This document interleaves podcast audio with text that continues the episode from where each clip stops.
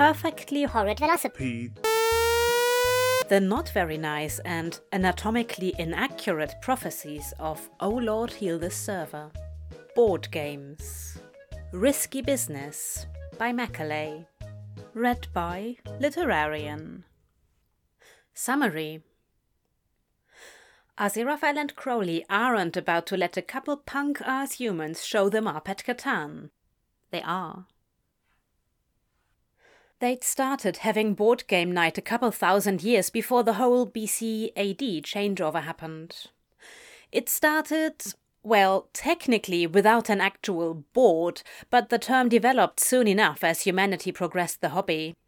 They had an entire room in their cottage filled with the things, including an original copy of Campaign for North Africa, which even they, immortal beings, could not justify the literal hundreds of hours it would take to complete. It was nice to play games with each other, a natural extension of their adversarial relationship with much lower stakes.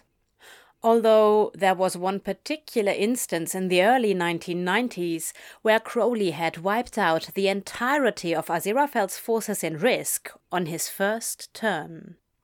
He'd felt gleeful exhilaration and a pit of dread in his stomach every time he rolled the dice and glanced up at the angel's pursed face.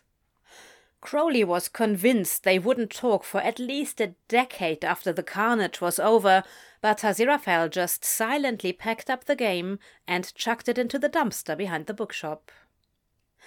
Eighteen years later, Crowley still delighted in casually slipping the word risk into their conversations to see Aziraphale's eye twitch.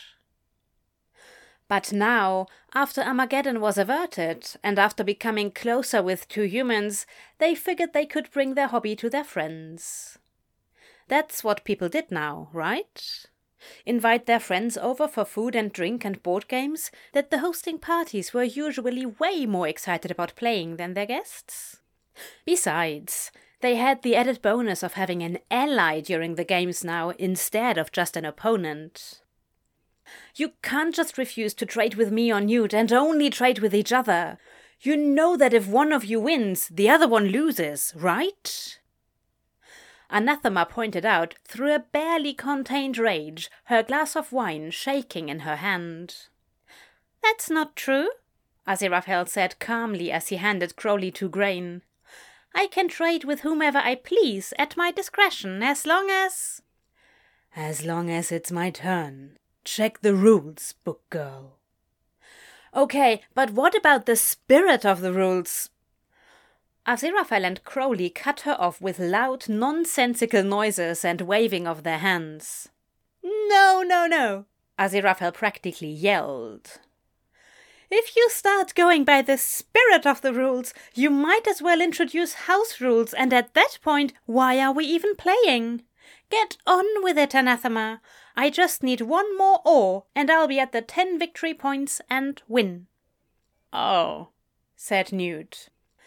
Is it ten points to win? I thought it was fifteen. I'm at twelve right now. I did think this game was going on an awfully long time. The three of them stared at him blankly. Mate, there's no way you're at. Crowley looked down at the board and the cards in front of Newt. Aziraphale, when the fuck did he get the longest road? And largest army.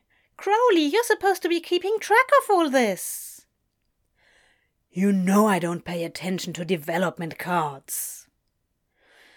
They continued to squabble as Anathema beamed and kissed Newt square on his cheek. He blushed and smiled back.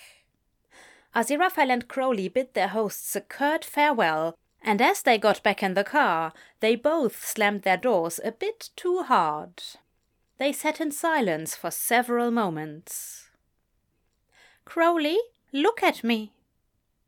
Crowley looked over and almost jumped back at the righteous fury raging behind the angel's eyes. We brought a simple game this time to try to ease them into the concept, to make the night enjoyable. This cannot happen again. Casual fun and propriety be damned. We must destroy them. He nodded. When we get home, two things are going to happen, Crowley explained, counting off on his fingers. First, you're going to fuck me, because that's the hottest thing you've ever said. Second, we're going to spend the next month finding a game so convoluted there's no chance they can win. And then we're going to rub it into their stupid human faces. Agreed? Aziraphale grabbed his hand and kissed the back of it fiercely. Agreed!